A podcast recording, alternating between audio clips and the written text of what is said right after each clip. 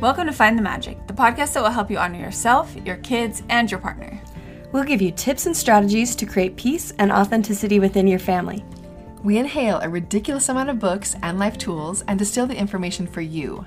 I'm Terilyn Griffin. I'm Caitlin Gabriel. And I'm Felicia Allen. Let's find the magic together.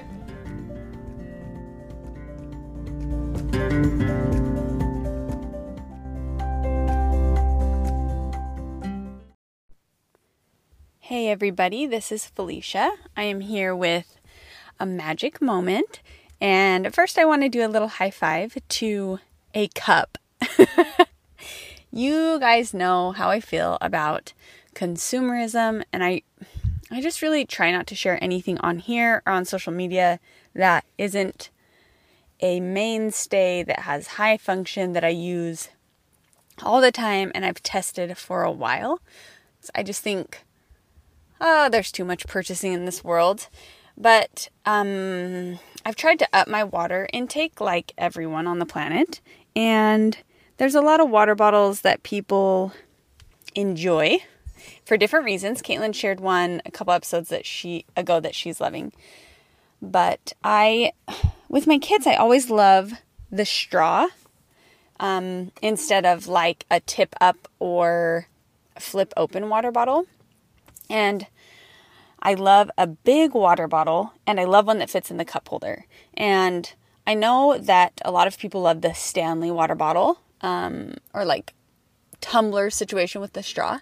And I had one, but ended up selling it because it just spills out the top. I I don't understand how people with kids have the Stanley water bottle because unless you have it on a counter or in a cup holder, if you set it on any sort of uneven ground or hand it in your car to your kids or share it with children in general, it just spills out the top. Um, I think this is a critical design flaw in that in that tumbler. So I went on the hunt and I found a similar style of water bottle from Hydrapeak on Amazon. It's cheaper than the Stanley, but it's its lid is leak proof. The only place that water can come out is through the straw, but it's a very small amount and you have to tip the water bottle almost upside down. So that's my high five. I'm feeling very good about it. Um, I'll link this water bottle in the show notes if you guys are looking for one.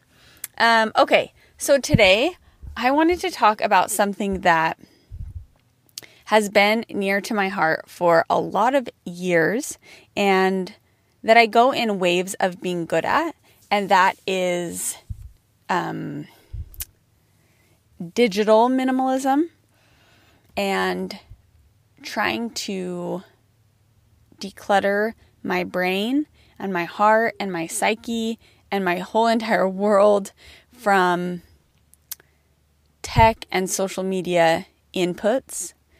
It is for someone who has an overactive brain that likes to consume knowledge, it is overwhelming to me how many new technologies there are and how many ways there are to access information.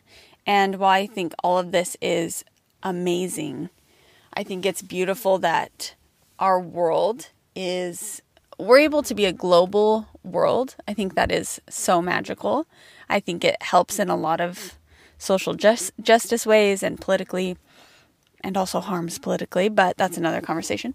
Um, the overwhelm that I feel from the constant input of of information and technology and social media, woo, it makes it so I feel like I'm not breathing sometimes because I don't want to miss out or my brain simply wants to numb or be entertained.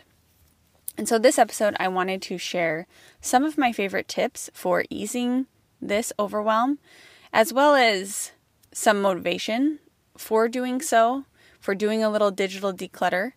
My favorite book on the topic is um, Digital Minimalism by Cal Newport. I will link that.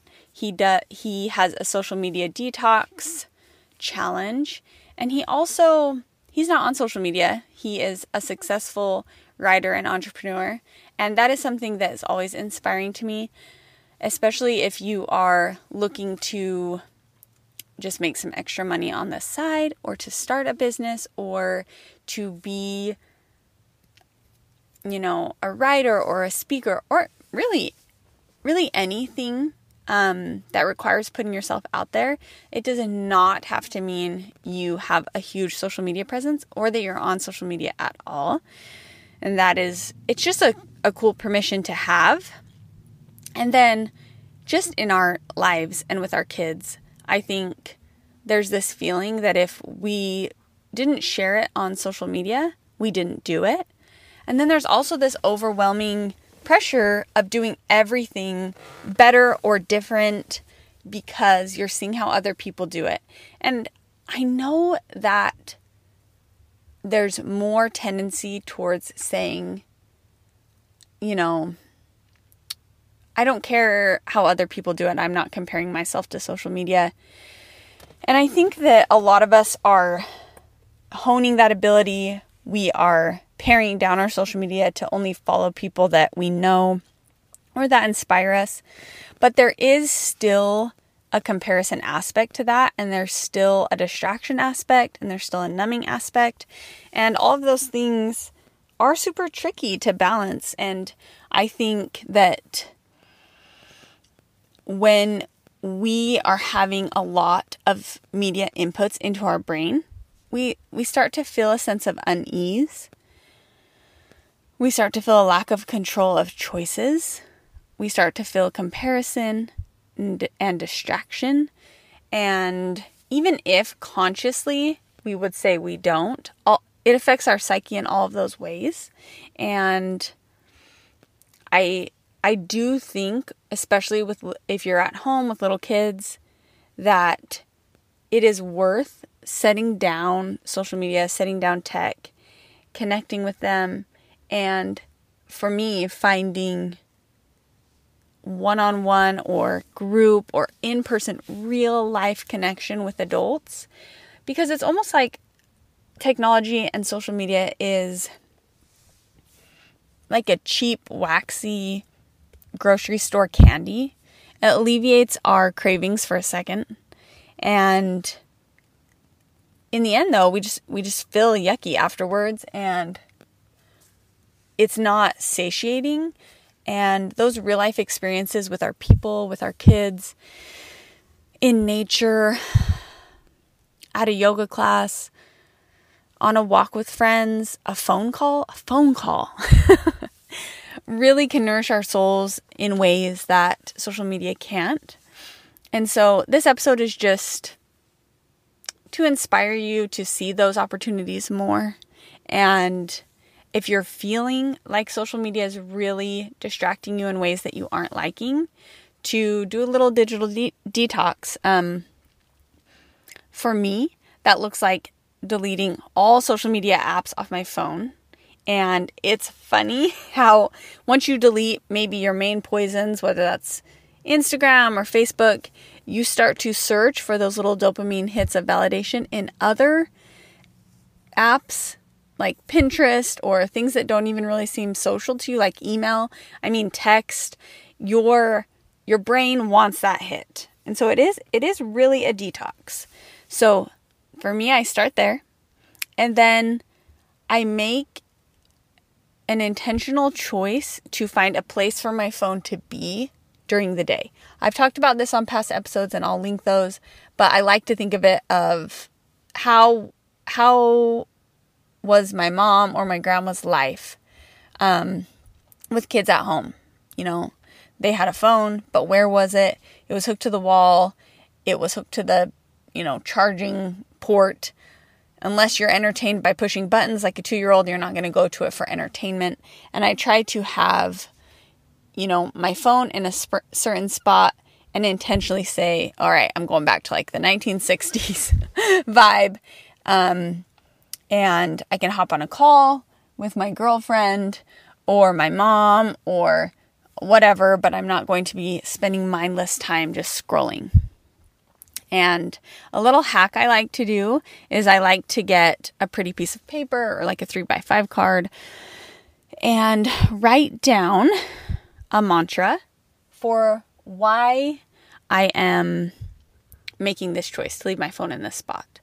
And that might look like, you know, comparison is the thief of joy, a quote you love, or a mantra. Um, I'm going to choose connection over distraction today. Or maybe if I see my phone, I'm going to take three deep breaths before I pick it up. Or when I want to, to pick up my phone, I'm going to go hug my kids or whatever, whatever. Your own sort of little mantra on a piece of paper. And you're going to put that with your phone in a certain place in your home.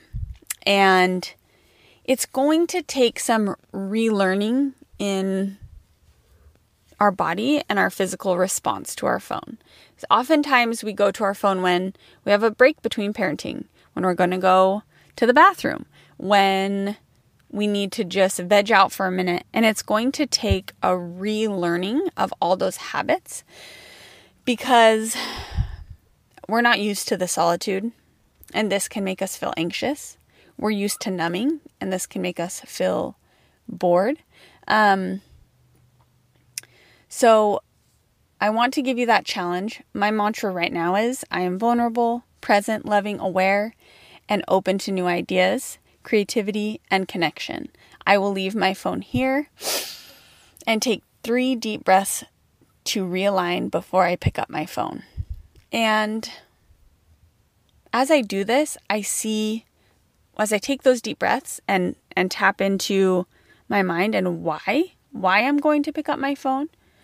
Oftentimes I hear things in my body and I feel things in my body like you're bored and so I'll, t- I'll turn to a book instead or or looking out the window or doing a meditation or I want connection. Okay, maybe that looks like calling a friend or talking with my kids. I'm anxious. I want to numb out so I don't feel this feeling. And that might look like doing a few yoga flows or meditating or taking a shower or a tub to recalibrate, or maybe I'm just tired and I really just need to take a nap. And all of these moments of recalibrating my response to those technologies gradually builds my tolerance for these technologies on my phone and it it helps me be less interested in it over time.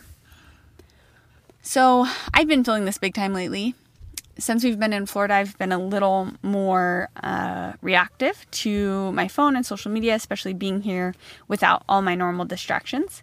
And so this challenge is a lot for me. So I'm going to be doing a digital declutter. And if you guys want to join me, don't let me know on social media because we won't be there. let's just do it together. All right, let's find the magic.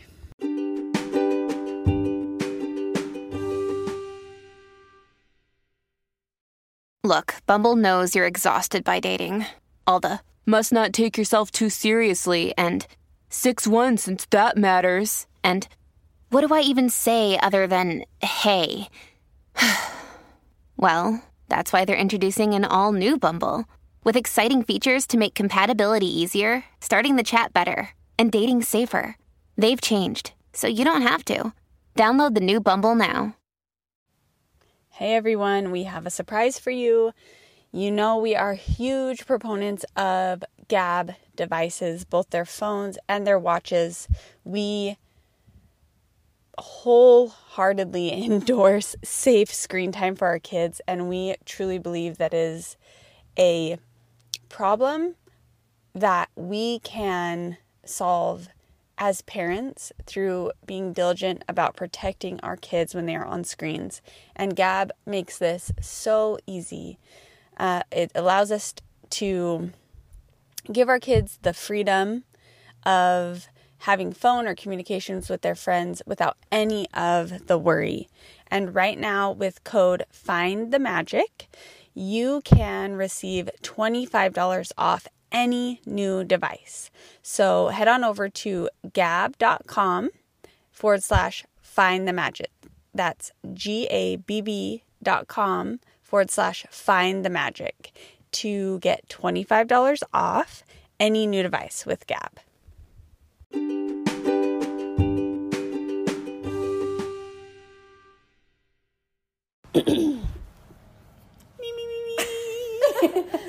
Brown cows.